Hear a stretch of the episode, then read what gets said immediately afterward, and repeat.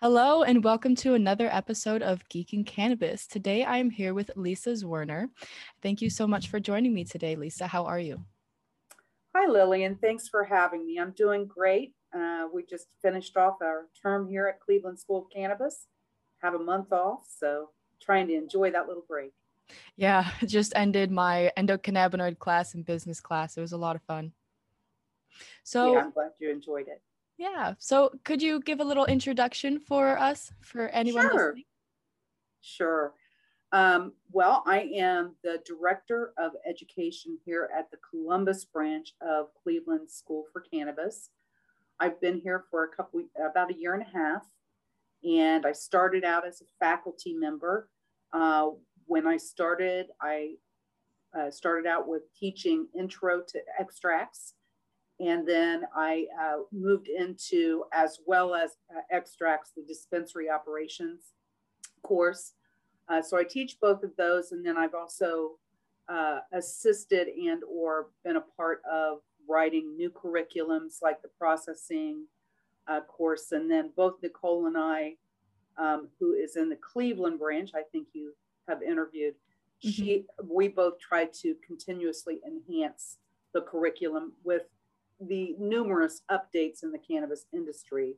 You know, it's a constant evolving, changing curriculum. Yeah. Yeah, because everything they're getting new research every single day. So it's like something that was true maybe a year ago is now totally different. Right. Or advanced. Mm-hmm. Advanced, yeah. So, and this, even with extractions, they're just in the last two years, they've really, uh, you know, enhanced the extraction processes and you know, adding the nano emulsions and hydro extractions and, uh, you know, the different uh, advances in post processing have, have been very interesting and exciting. Yeah. So, do you teach in person or online? I'm in a brick and mortar teacher. Um, I have, we did, I did the online when we were all shut down, you know, for COVID, mm-hmm. but I prefer the brick and mortar personally and then on top of, uh, of my full-time job as the director it's too hard for me to teach additional classes online so mm-hmm. so what was your introduction to the cannabis industry itself oh um, well as a lot of people of my generation i'm a baby boomer um, you know started out in high school uh, someone's back garage or whatever you know was the mm-hmm. introduction um, and I think that as I got older and it was obviously still prohibited, but I just couldn't figure out why. And I think that for me was my my first introduction into the government might not always be right mm-hmm. because I just did not understand the, the way they were treating the people that were you know, purchasing cannabis and things like that when it, it, was on the same schedule as LSD and and um, you know heroin. So it just didn't make any sense to me. As I went through uh, my journey, I, you know, I was just like everybody else, just trying to find my cannabis. Um, and then I had, uh, as I got, as my children got older, and you know i i never really tried to have much in the house right? Because that was not cool back then. Mm-hmm. so we went ahead and once our kids were grown and out of the house we had uh, some family members that were actually had a whole counter of prescription medications. And they were very um, they had a lot of side effects. They were depressed with the fact that you know all the medicines they were taking and they didn't feel the relief they should have mm-hmm. um, which but they did uh, note that cannabis seemed to work out of all the medications they were taking the best. So that's when i decided to learn how to grow um, so that i would be able to help the family members as well as you know personally myself uh, just be able to not have to to be able to create my own right? Mm-hmm so I did that for, um, I went down a rabbit hole for years of trying to teach myself because back then there wasn't any schools. There was, a couple books on a back shelf you might be able to buy. And they were so outdated, right? Because just like we were talking about with extractions, growing technologies had continuously changed. Mm-hmm. So um, I started getting involved on a social media networking sites that um, people were starting to share their ideas and their knowledge online. And so I kind of taught myself that way. But then I became, um, when I went down that rabbit hole, I started watching about extractions. I, I started watching um, a program called Hash Church, and it was on every Sunday for four hours, and it was free education. I mean, it was back then, it was, you know, uh, just people in the West Coast, people in Canada, you know, kind of uh, merging online and sharing the information they had learned over the years. So I uh, started watching that, and uh, then there was a Jamaica event that we a lot of people were networking and went down to, and I was able to meet the guy that uh, had the Hash Church show, and we kind of formed a little bond. Um, and he made me the moderator of the show, and that helped me to um, get to know and network with a lot of the cannabis industry and learn at the same time. Mm-hmm. So it was the best of both worlds for me. Um, and I did that for five years, every Sunday for four hours. So it was a lot of education um, and a lot of networking. And it was, it's still on, to be mm-hmm. honest, it's still on. Although it's not on every Sunday like it used to be, he's now got, you know, now that uh, Canada has opened up um, and extraction is legal, it didn't used to be legal until this year um, he is able to, you know, have his own brand out there and and and do those things. So he's not quite got the time he used to, and and so uh, you'll see it maybe twice a month now. Okay. And I still help moderate when I can, um, and uh, you know, still learn. I still learn to this day every time I go on Hash Church. So, so that's that's kind of where I started with this okay. and moved to Ohio and got into the Cleveland School of Cannabis. Nice. So, where can people find um, or tune in for that if they wanted to on the Sundays? So, if you go to Bubble Man's World, that's the name of the channel. Okay. Bubble Man is Marcus Richardson, and he is uh, also the inventor of the bubble bag, bubble bubblebags.com. You know, they um, he has owned that company since oh the 90s, and he's also got the machines and everything um, you know, all the tools of the trade that you would need. He's got in his shop. And so, uh, and now he's part of um, a couple different companies in Canada. I'll like that. Okay, cool. That's awesome. So you went on from this bubble man helping out with that. And then how did you make your way into the school of cannabis then? Um, I was not living in Ohio and I had just went through a divorce and my parents were older. I was the only child and decided, you know what, I better come back to Ohio um, as they were aging. So I moved back here a few years ago and I was trying to figure out a way to get into the industry. And I met, you know, I was like uh, do, applying for different things, but I, part of me really didn't want, I had done this for so long. I had grown, I had, I've, you know, I'd done the extraction. I, I I also have my own strain on the market, but what is it? That in a minute. It's called Mama's Chili Bomb. It's on the Canadian market right now on mm. medicinal shelves. It's okay. been around for about three or four years, but um, but anyway, um, so I I started um, looking around in what I wanted to do, and because I had done so many different things, I really didn't want to do growing anymore. Um, you know, I I felt like you know, you were going to start at the bottom. And I really didn't want to do that. So I decided, uh, I saw some, someone told me to come to the school. Um, they saw some ads that they were looking for teachers. So I did. And that's how I ended up as the extraction teacher and then, you know, progressed into the director. So were you first part of the 2017 wave when they opened the school or did you come in after that? No, Columbus didn't open until 2019. 2019. Okay. Right. So I started then, and um, and I've been here since I think it's September 2019, and then I started as the director in January of 2020. Nice. Yeah. So, so you have a podcast as well. Uh, no, I don't have podcast. You don't. I, okay. No, I have a YouTube channel. Okay. That I have probably been fairly inactive with over the last six months. Um, the only thing I put on my YouTube channel now is a lot of times I'll download those green hours that we do mm-hmm. And uh, put them on my channel for anyone to be able to see. Okay. Um, and it just depends on who it is and if they're okay with that. You know what I mean? To uh, mm-hmm. uh, put it out to the public. So I, I've been doing that. Um, you know, I kind of backed off of YouTube to be honest for about a year ago, just because they were doing so much censorship on cannabis and I was afraid I was going to lose my channel. Mm-hmm. So um, I, I kind of backed off, but I do have some old interviews still that are left on there from back when I, before I started the school. And uh, I've met a lot of people along the way through, you know, networking and I like to do patient testimonials.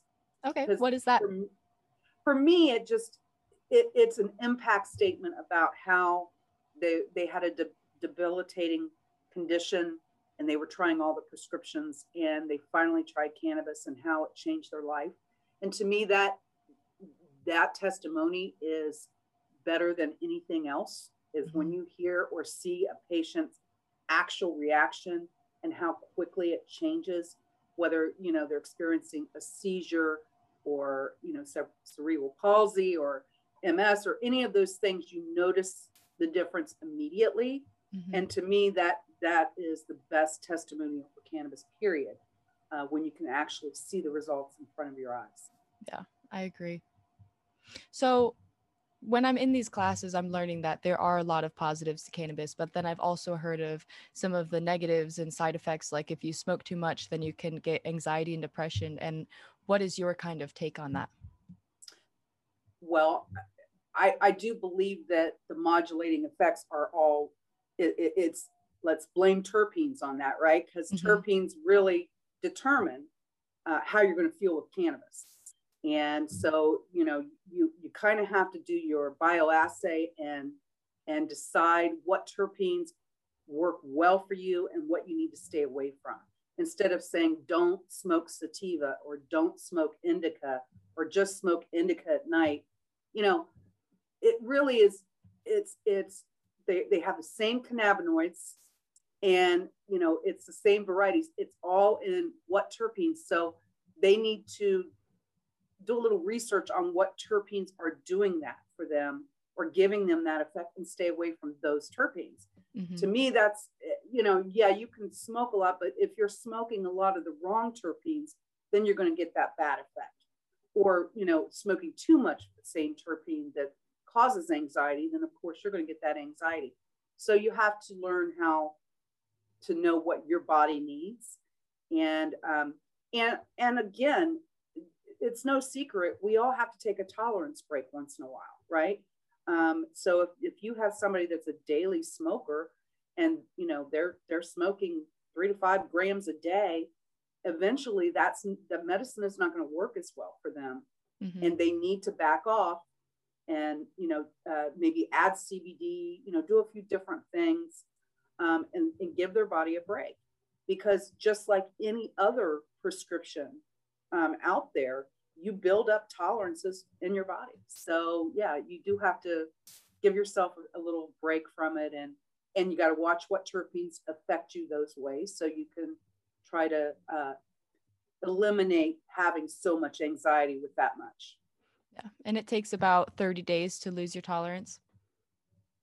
It does, and it takes about three days to get it back. So um, it's you know it's an ongoing process, um, and I just you know. But what you can also do is back off from three to five grams a day, right? Mm-hmm. You can you know you can still have a little bit, and and, and within a couple of days of backing off from the the larger intake to a smaller intake, you're going to notice the effects immediately because every day that you have less and less that small amount that you do take in, you'll notice that it affects you even more. So it's it, it really is just about um, a balance, right? Mm-hmm. Uh, making sure you have a balance and and keeping your body in homeostasis.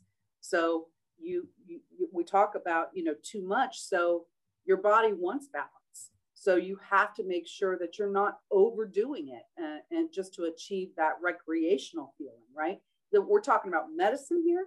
So yeah, it can be abused. Mm-hmm. So with the extraction side of it, they're they are able to extract just specific terpenes now. But when you're looking at the bottle of most medications, it doesn't have the terpenes on it. I mean, Cresco does a good job of labeling their terpenes, but what do you see the technology moving towards? Like, do you think it's going to be more readily available for the packaging to have the specific terpenes on it? Every dispensary should have a COA on hand. So if you don't see what you want to see on the bottle, ask them for the COA. Um, they're all supposed to have those on hand. So you should always be able to, no matter what the product is, uh, go to the dispensary and ask them for the certificate of analysis. They have all those on file, and anything you want to see should be shown. And also ask your dispensary, hey, can you start, you know, at least putting it on the website? So mm-hmm. if you, if you don't have room on your bottle, you could add it onto the website and we could go research before we come in what we're looking for. Yeah. And I know that's something that's frustrating, at least for me, when I go to a dispensary and I'm asking the bud tender, like, what kind of terpenes are in this cannabis? And she's telling me the effects or the mm-hmm. cultivar mm-hmm. parents instead of what's actually in the cannabis that I'm asking her about. Mm-hmm. Mm-hmm. And I think it's a matter of training them as well to make sure they understand the importance of terpenes mm-hmm. and why they need to make sure they know what their high myrcene strains or their high caryophyllene strains are going to be. Um, you know, and and I I don't want to put down you know a dispensary associate because you got to remember they're getting strains in every single week. You know, it's a constant rotation. So it's a lot of information to try to remember. So if, you know, the, the nice thing is that the dispensaries would start updating their websites mm-hmm. uh, so that all those COA information is on there. Then, even if the dispensary agent doesn't know, they can go right to their website and pull it up and say, well, we've got these three that are high in myrcene, and we've got these three, you know, that have a lot of limonene in them. And of course, the limonene is, is what's probably causing that high anxiety. So those are the ones you know you want to stay away from or have a lower count of limonene. Okay. So with Pennsylvania, how they have their dispensaries set up with having actual doctors in there in the dispensaries helping prescribe, do you think that should be the future of all uh, medical cannabis everywhere? Mm, um, hmm. So I I like the idea of being able to have someone on call, um, but dispensary op- you got to remember that they have to pull a profit, right? Mm-hmm. And doctors and nurses cost quite a lot. Uh, so I don't think they would be able to hire all doctors and nurses and make a profit. Um, I think having one that is a consultant that they could work with um, for each dispensary, like you know, have their own consultant, mm-hmm. um, would be a good idea.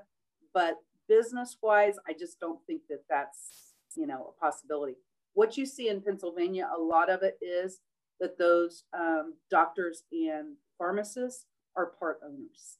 Okay. So, so, go ahead. Go ahead. Go ahead. I was going to ask um, do you think all recreational use is medical use? Because I've heard that quite frequently in my classes and videos and stuff. No, I think recreation means recreation. Okay. Um, adult use is different. I like okay. I don't even like the word recreation. I like mm-hmm. adult use because we're all adults. And uh, you know, so whether you're using it for recreation or using it medicinally, you're an adult. Mm-hmm. So you should be able to use it um, at your discretion, right? Um, so I don't like the word recreational, and I hope when we in Ohio get there, which we will, um, it, it's going to be called an adult use bill. Um, okay. So yeah, I do think there's a difference. And like I we were just talking about earlier, abuse, right? Mm-hmm. And using it for medicine. So if you're using it for medicine, you know, you're you're either getting the guidance from your dispensary associate or the doctor that referred you. And they're going to tell you, they're going to work with you and, and say, you know, back off, add more CBD, let's add some myrcene or limonene whatever the effects are, they're going to work with you to um, give you some suggestions on trying different things. Uh, with recre- with the adult use or non-medicinal, they're really just looking for the effect, right? So it's just about how high THC content can I get. Um, and so, you know, that that's kind of the difference, in my opinion, is um, not really looking at the, the the terpenes and the medicinal benefits, just looking in that at that THC content. Okay. So hmm, I like that. I like using the adult use more than recreational because I mean in Illinois it's uh, medical use and recreational use, but it mm-hmm it makes more sense to be adult use because we are adults and we should be able to say like this is what my tolerance is this is what's too much and the other thing too is that yes you can use cannabis as recreational but when you smoke too much of it then it's not fun and like right. you can get a headache you can get dizzy you can get anxious you can get depressed so it's like why would you smoke too much mm-hmm. everybody's tolerance is different too mm-hmm. so what make why what make you have a headache or you have those might not be the same for me. Um, so, you know, I guess in your eyes, somebody might be recreational, but in their eyes, it's just like, no, we're just, we have a higher tolerance. We've done it for a longer time. And, and I used to feel this way. And, and that's another thing. I used to feel a specific way with cannabis um, when I smoked it back in the day before we had all these other options. And now I've learned uh, you know, with edibles, tinctures, um, and then, you know, the different forms of smoking that uh, smokables that are available, that I can change and modulate my uh, effects and, and, not have to get that uh, immediate feeling, overwhelming feeling of euphoria. I can kind of balance it, right? Mm-hmm. So um, I've moved from that uh, looking for that euphoric a getaway feeling to keeping myself balanced and maintained. And I just think that's a journey you go on yourself, right? You, you figure out what is good and bad for you. And again, we're all different. So, yeah do you recommend keeping a journal? Because you said earlier that some people are like con- constantly consulting their doctor on like what terpenes work and what don't but a lot of doctors aren't really into the cannabis industry and know a lot about it and it's difficult when the bud tenders don't really know a lot about of their industry either. So like for someone who doesn't have a lot of resources what do you recommend them doing in order to keep up with making sure what works for them and what doesn't well, we do have in Ohio, we have a, a specific, and I don't, you know, like to sponsor anyone, anyone, but we do have a Green Harvest Health that actually does a lot of consulting. Uh, even if you don't get the card from them, right? You can uh, go to them and they can really, really guide you in the right direction um, and, and even meet with you weekly. Mm-hmm. Um, there's not a lot of doctors right now in Ohio that do that. Uh, it's usually one and done once a year, get your card, and then you're on your own. Um, and there's so many reasons behind that, but we have we only have an hour on this podcast, so we won't get into that part of it. Um, but yeah, I do. I feel like um, journals are important, especially for the new user. I don't necessarily think once you've been doing this for a while that you have to keep a journal. Um, but in the beginning, absolutely, because a lot of these people are going to have a new experience. And if it's a bad one, they may never come back to cannabis. So, so they need to, you know, if they write it down themselves and then, you know, maybe have a kind of a nasty feeling one day about something and write it down, then they can take it to their bud tender. I know I shouldn't even say bud tender, their dispensary associate, because there are no bud tenders in Ohio um, their dispensary associate, and they should be able to look at that and go, oh, okay, sh- that was too much THC, or that was, uh, you know, um, taking the gummy with this or whatever. It just didn't work out. So it's not just helping the patient, it's helping the associate that they're working with so that, you know, they remember because they see hundreds of people a week. So for them to be able to remember patient by patient what they did is very difficult. Mm-hmm. It's on top of the new products every week and new people coming in, you know, so bringing that journal into them is not only educating you, but educating them. And it's going to help them give you the best choices. So it's a, it's a win-win in a new scenario. But I, I don't always say, you know, once you kind of got it down that you need the journal, but definitely in the beginning. Okay. So, since you were growing for so long, I kind of wanted to ask about the terpenes because there are over like 200 terpenes in cannabis, and yet we focus on about eight to 10 of them in mm-hmm. classes. Mm-hmm. And mm-hmm. like, how do you recommend with cultivation getting specific terpenes to come out more than others that say aren't typically in cannabis? Part of it is non detectable. So, when you get tested, there's, they say there's hundreds of terpenes out there but there's it's such a minute amount it's not detectable on a like a GC-MS type uh, testing machine right? So mm-hmm. we know it's in there. Uh, it's just so it's in minute amounts. So um, what cultivators do a lot of times is you know the environment is the biggest thing with terpenes. Um, you've got to make sure that your growing conditions are correct. It's not too hot. Your lights aren't too close you're not uh, stressing the plant out because what ends up happening is the glandular trichome head, ha- which already has this like wax coating over it that protects the medicine inside that little head. So what happens is when you stress that uh, plant and or make it too hot, whatever the situation, it's it's going to get stressed. It builds up a, a big thick wax coating around that glandular trichome head leaving less room for the terpenes and, and THC. Okay. Mm-hmm. So every time you stress that plant and it builds up that wax coating over top, you, it's less and less and less medicine. So, yes, terpenes definitely growing conditions and terpenes go hand in hand. Okay. Um, and if you don't have a good grower, and and, and it goes not just from the growing, but also the curing, because the curing part is one of the most important parts of terpene preservation.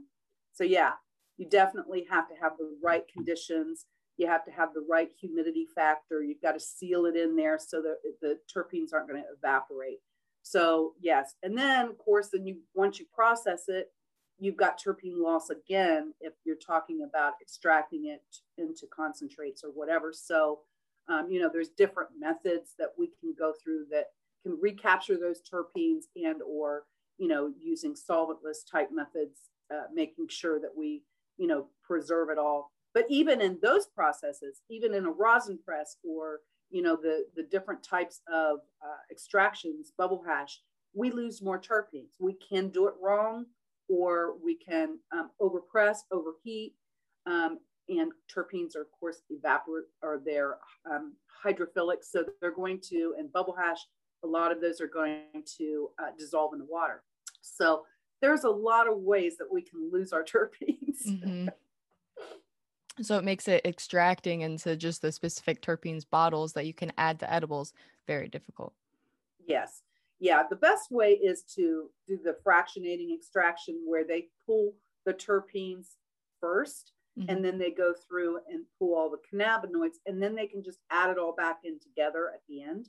And that way it's using the same terpene profile that the plant offers with the cannabinoids that it offers. So, so the, yeah, we we're advancing to the point now where, um, you know, we're making individual cannabinoids now, minor cannabinoids, and adding them to the major cannabinoids. We're doing so many different things now that um, I'm just excited to see with uh, the research that they're now going to hopefully start doing in the U.S that we're gonna we're gonna find out so much more than what, what we already knew mm-hmm.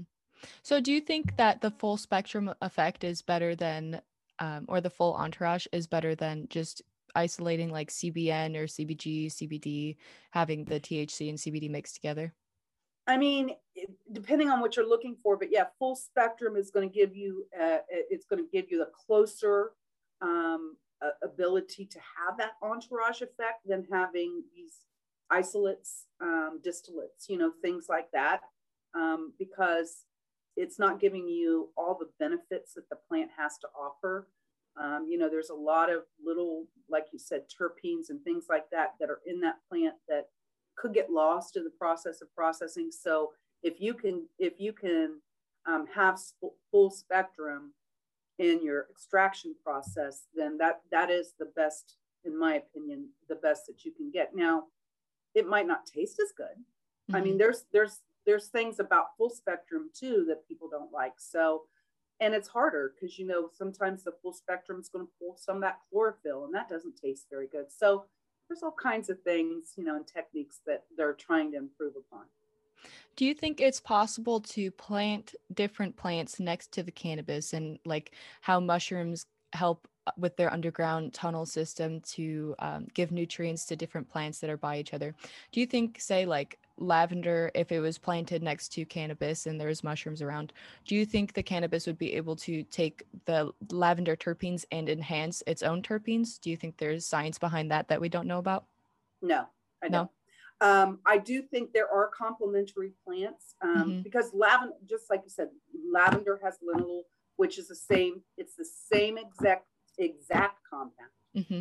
in lavender as in cannabis, just two different plants. So um, no, you can't like cross them and, and or you know let allow that because they all have their own DNA structure. So they're going to produce what they produce, right, based okay. on their DNA but there are complementary cannabis plants and there are non-complementary cannabis plants. So there are plants that you can, uh, which for example, I didn't know like zucchini and um, eggplant, things like that is a big no-no around cannabis. It's going to, it, because they, they tend to have more um, uh, powdery mildew uh, that they're susceptible to. And so if a cannabis plant is near that, it's also going to get the, can- the powdery mildew. So yeah, there's definitely good and bad plants. And so you, and it, you can Google that. You can okay. just say, you know, plant plants that are complementary to um, cannabis and you'll get a whole list of the different types that, you know, a lot of them will use, um, like when we're, we're talking about uh, in organics, you know, they'll, they'll use the, uh, some not dandelions, but clovers and things like that that do well uh, around cannabis. But yeah, you've got to got to do your homework. Okay, awesome. So, with CSC um, being very knowledgeable and being kind of the first school out um, out west, right? Or no, out east. Do you think that, or out west too, right? east? Well, right now we're not out west, but we're the first state certified school east of Colorado. Is what okay. it is. Yeah, yeah. Do and you th- hopefully uh, federally mm-hmm. soon. yeah, you guys are working on your um, accreditation right now, right? Yes, and, and, and in fact, I believe it's this month that they're going to, um, you know, completely put in their application if if we get approved federally, we'd be the first college in, in the world to get it. Hmm. So that's saying something. So how long do you think it'll take for the accreditation to go through? Honestly, I don't know. I know they've been I, I, you know that's that's the part of this the academic academia I don't work with is mm-hmm. working directly with uh, you know the people that are accrediting uh, universities. So I don't know the process of that, but um, that would be a great one for Kate Spies. If you ever talk to her, okay. she is uh, the accreditation specialist. Okay. And she would be able to get walk you through all of that as far as what her what she intends to see, you know, uh, and how long. And I heard it's not going to, you know, hopefully take too long. So. Okay. So the students that have already graduated then then their certificate would be more like a diploma with the accreditation? it's probably going to move forward once we get the accreditation. Anyone in the school moving forward would receive that, but you know, past we couldn't go back because at the time that those students graduated, we were not federally accredited, okay. right? So, yeah, it'll probably more for the future students that come through. Okay. Do you recommend that everyone that's in the cannabis industry should go through an education like CSC offers? Well, you could do it that way, or you could take the long route, which took me about eight years. uh, so, yeah, I do because, uh, like I said, to be able to not only have experts that have been in the industry that are teaching you direct, this is like nothing that any of us ever had the ability to have. So, yeah, I mean, for the price that, that you pay for that in, the quick amount of time, to be honest, that you can get through this course and then to have a school be able to provide you with a job um, i'm not sure that there's anyone out there that does it like that so yeah i do feel like um, it's definitely worth it to to check into getting an education instead of you know like i said you can take your chances and and try to try to get in through the back doors. But again when you're walking into any processing cultivation dispensary whatever without the knowledge and they have to train you from the beginning and, and learn that way versus someone that comes in and understands every aspect of you know the dispensary the the the rules the protocol and then to understand cannabis and modulating effects and you know all of those things who do you think is going to get promoted first right? So yeah it's definitely worth it just like any other education you know. Not only that but i just like to say how much confidence the education you receive gives you out in the world right? So um, we all know a little bit but to be able to go out and educate others and change that stigma that has been around for so many years and, and, and to say it with confidence, knowing that you've been taught by some of the top experts, um, I, I, think that says a lot. Yeah. Do you, so, think, do you think it's better to do the brick and mortar side of it or the online classes for students? So that's just a really a choice. Um, the classes themselves uh, are going to be more hands-on when you're talking about brick and mortar and it's really about how you learn right? So there's some people that they, they just online they're not getting that same um, connection. And so a lot of times it's just easier for them to retain it if they're seeing it hands on uh, other people can take the online courses and retain it like that. So it really is about a choice. Do i feel like there's more to offer at the brick and mortar? Yeah i mean we're doing tours you know, we're doing all kinds of things that you just don't have that access to online. Um, but you know, for now, we're kind of everybody's uh, going to take some online courses. You know, we're we're hybrid, I guess what you say. You're going to come in to to take some of the uh, hands-on courses that should be hands-on, and then some of those courses that um, you know more more about learning all about the endocannabinoid system or some of the medical aspects, they, those can be taught online. You don't need that hands-on experience that you do in like cultivation or extractions or things like that. So when cannabis becomes federally legalized, will the Cleveland School of Cannabis be able to work with actual cannabis instead of just hemp? Yes. Okay. yes. Yeah, that, that that's a quick answer. Yes. Okay. Um, so you know, we we would probably have to get some kind of licensing, right? Mm-hmm. Uh, once it changes over, I'm sure that you know, not just everybody can do it. They're going to still have regulations on it, but I do feel like it's going to be a lot more accessible for us. Um, now, and just remember, uh, there's not a lot of difference between hemp and, and uh, cannabis except for the THC content. Mm-hmm. Um, some, you know, some say that hemp doesn't press quite as well as rosin um, you know there's there's different things out there but you know it, it all extracts the same it all smells the same it all looks the same so so really being able to show uh, growing or extracting hemp um, it's the same you know i i was very surprised to be honest because i had not been exposed to hemp uh, in the past until I started working here and it became legal, right? And mm-hmm. so we mm-hmm. were all able to see it. And I'm like, well, I, I just in my mind never thought it looked exactly the same. I thought it was smaller buds, or you would definitely be able to tell the difference. And when I started seeing it, I'm like, oh, well, no wonder they're you know they're worried about testing and things like that if someone gets stopped because there is no way that uh, you know an officer would be able to look at a bag and go that's hemp or that's cannabis. So, um, you know, there's a lot of things that we can still do with hemp right now that um, really, I don't think it would matter whether it's hemp or cannabis. It would, it would pretty much be the same. Do you think hemp is the next billion dollar industry besides cannabis itself?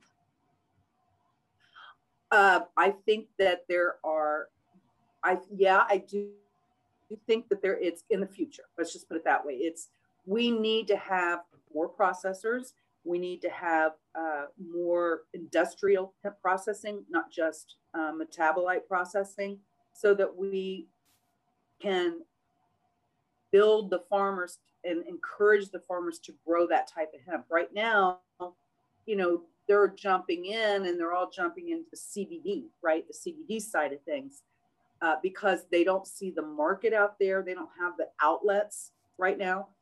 And so once we start building that up and they have those outlets, you're going to see a lot more people growing. Then you're going to start seeing a lot more products, you know, a lot more things. And then, you know, you've seen the hempcrete, you've seen the different things that hemp can do, but we just need more companies to jump in there and start doing it so the farmers have an outlet to grow it because they don't want to get stuck with a lot of biomass. And that's mm-hmm. the main problem right now. There's so much biomass of CBD that it's, we produced enough CBD to give everybody in the United States 10 milligrams. That's how much CBD is on the market today. Um, and a lot of it's just being stored. No one wants it. They can't process it. We have really overproduced uh, on on that side of things. So yeah, see the industrial side take off. And I mean, we could use hemp for clothing and rope and paper and stuff like that, and it'd be way more sustainable and help the earth with soil regeneration. So I think that right. is super important. With um, where do you see the cannabis industry going within the next five to ten years? Hmm. Well, um, obviously, more and more adult use markets, right? We still need to to get the country, um, you know, legalized completely, and I also and we need to to to get the rescheduling right. Mm-hmm. So those are the two most important things, and if we can get that done, then I could probably give you a lot more answers about where we could take, you know, in five to ten years where cannabis would be.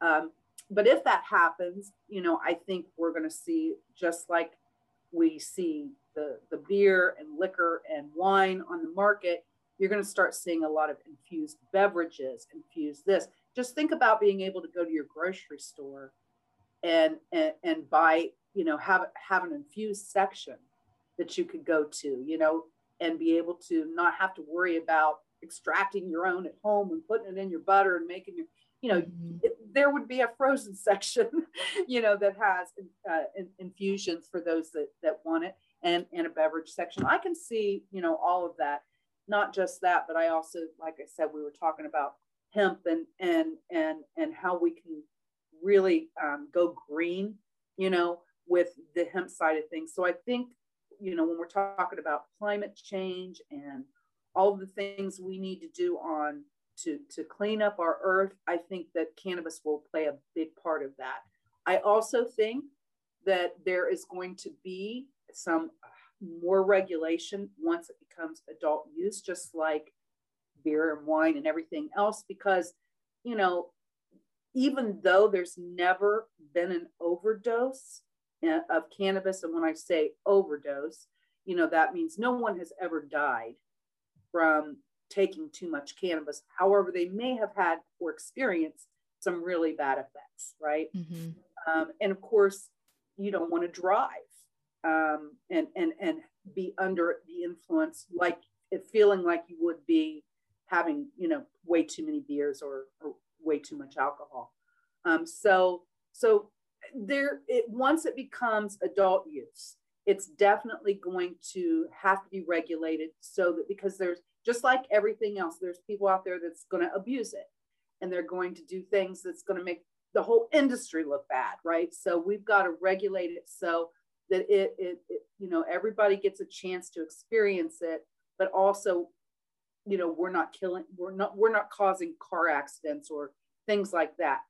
Um, but again, at least with cannabis, you know, they're not going to become an alcoholic. Um, they're not going to have you know, in, in any of those physical struggles that you would have if you were addicted to opiates. So, um, you know, I think that it, it's the best of both worlds that you can use it medicinally, use it uh, as an adult, and or you know, um, be able to.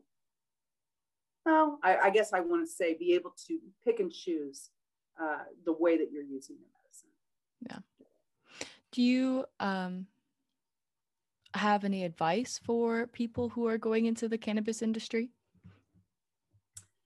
Yeah. Um, when it comes to, you mean like starting your own business type thing, or just going into the uh, actually trying to? Well, both. Okay, so I don't want to give away. I, I, we're going to be doing graduation in a couple weeks, and you know, I, I try to give advice to them, so I, I don't want to give too much of my speech away. but um, I definitely tell each one of the students that the first thing after you graduate and when even when let's say you're you know you start your your start out job start joining groups start going to you know some uh, meetups events you know all those different things because to be honest you know even though cannabis seems huge it's really a small it's a small network right of people that we really do uh, network and work together a lot. And so the more that you're in that that circle, the more you're going to find out about opportunities and uh, and advancements, right? So stay, uh, try to stay in the cannabis world, whether it be on Facebook or social media or events, like I said, because that that in itself is how I found out about everything I do was through networking. Mm-hmm. And so if you don't do that, if you go to the school and then you don't follow up with you know the networking part and, and getting to know the people that you need to know in the industry you probably you know like i said you're probably not going to get the the best experience that you could. Um, so that's the first piece of advice that i give to those. Uh, the second is even though you have a degree never walk into a facility and say that you know everything. Um, don't act like you're the expert because that's a big turnoff in the industry. And I've asked a lot of the cultivators um, and processors, you know, like, what do you look for? What what do you not want to see? And they can't tell you the how many times people, not just from, I'm not talking about our students, I'm talking about in general, um, how many times people walk in who have, who have been users of cannabis for 20 years and might even been in the black market. So they think they know everything you know, and they they're in there arguing with management about procedures or protocol. And, and, and it's not you have to you have to realize that I'm the director of education. Every week I, I still go to a house church and learn. This is a constantly uh, evolving um, industry. And if you walk in and, and act like you know everything, uh, you're probably not going to last long. So just always, uh, I encourage always having that mindset of learning. Um, and you should be just fine. Mm-hmm. Awesome. Um, so with extractions and stuff like that, what do you think is going to be the future? What process of extractions? CO2, butane, nano emulsions? What is that? So um, nano emulsions is the the compound or the THC compound. Okay, it's it's uh, in general it's like 50 millimeters. It's you know so it's it's too large to pass through our blood brain barrier. Um, and so, especially when we're talking about edibles and things like that, it's going to go, has to get processed through the liver. Okay. Um, and then it's going to create, you know, the uh, Delta 911 uh, so you which you've heard can be much more intensifying right?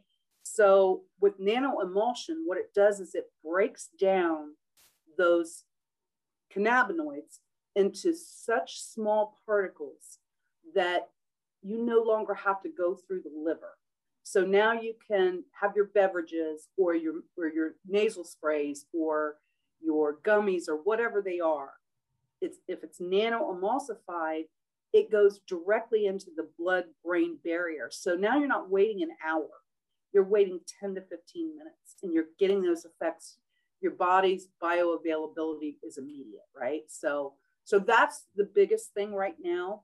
Um, and I, I know that a lot of companies, especially in the CBD industry and you know, a lot of people that are doing edibles are getting to that now. Um, so yeah, I think the the sonic technology, there's now something called sonication that they're, they're working on, um, and hydro extractions, which are a combination of the emulsion, but using fresh frozen material. There's so many things now that um, that are able they're able to get the bioavailability to a minimum, right? So we can we can feel those effects and and be able to receive the treatment immediately and not have to wait an hour. And and and that's why a lot of people smoke, right? Because they want that immediate five to ten minute, you know, um, onset, and they don't get that with uh, edibles. And a lot of people don't want to smoke. So to have that technology come through, I think is a huge advance. Because then it'll take just the same amount of onset time as smoking for edibles to kick in. That's right. And would they still last as long then, the edibles, five to six hours? They're still, even though it goes into the blood brain barrier quickly, that's not to say that you aren't going to still have some that processes through the liver. So you're still producing that Delta 911. So you're still going to have that longer duration. It's just that the onset is quicker. Um, and then as the time goes on, your body's going to start seeing the other effects of it. So yeah, yeah. So that's um, it's still going to last longer. Okay. Do you mm-hmm. think that um, terpenes should be added into edibles, like in, instead of just um, like a oil extraction or distillate? Like they should add extra terpenes. They already do. They do. Mm-hmm. Yeah, a lot of people will do the distillation process, um, pull the terpenes, and then they'll add the, all those pins that you see. Mm-hmm. A lot of it is distillate with terpenes added. So they've been doing that forever. Um, do I think it should be cannabis derived terpenes over um, plant derived terpenes? I, you know, I don't think there's anything wrong with plant derived terpenes. It's this, again, it's the same chemical.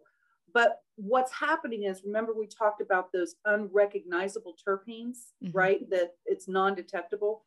Well, when you're talking about these plant derived, what these companies are doing is they're doing a plant, they're doing an analysis of what that cannabis strain is offering terpene content. And then they get that back and then they're like, okay, well, put 10, 10% of this and 5% of this and 0.2 of this, but those are only the recognizable terpenes. You're not getting the full benefit of what that plant has to offer. So there's definitely different modulating effects between the cannabis derived and the and the plant derived. They're, they both neither one. I, I will never say plant derived is worse. It's not. It's just that the effects are different because for the for the reason I just explained. Awesome. So yeah, if they're going to use them, use cannabis derived. Okay, I didn't know that a lot of companies used um, just regular plants mm-hmm. terpenes mm-hmm. instead of the cannabis mm-hmm. terpenes. That's interesting. Yeah. yeah, there's several terpene companies out there that it you'll you'll know because cannabis derived terpenes are much more expensive than plant terpenes. So, um, and I don't want to like call out companies on on social media right now, but maybe I'll tell you afterwards. You know, some of the companies that are are are well known for you know terpenes, and um, they are just plant derived. Do you have any last advice for our listeners out there or anybody else that is thinking about the cannabis industry but is hesitant about it? Well, first, I, I recommend looking to get in your car. Um, that's your first step. You know, see what the industry is all about. Uh, give it a try. You know, go to the dispensaries and, and, and see what see what products are out there and and and see if this is something that you know if it, you've got to really know um, homeopathics and, and, and, be kind of focused on that side of things to be able to want to to, to really go down the road of cannabis. So um, you know i think it's it's it's an emerging ind- industry. I think that you see they just added 73 more dispensaries in ohio. So there's a lot more jobs that are coming to our industry. And i think that at, with the adult use coming that's going to double or triple what we see right now. So when it comes to um, working in the cannabis industry, I, I feel like um, you're working around a lot of like-minded individuals. You may not have that at you know your state job or you know, other jobs that you're working in. So that's what I like about the cannabis industry. The majority of people that work in the industry love the plant. So we're all we are all there for the same reason. Awesome. Well, thank you so much for joining me here today, Lisa. That was a great interview. I hope everyone listening was able to learn more about terpenes and extractions and get some insight in the cannabis industry. It was a pleasure. Thank you for having me. And I'm eh, enjoying watching what you're doing here and, and what you're going to be doing in the future. Thank you. Mm-hmm. Thanks all right. so much. Goodbye to all the listeners. Bye-bye.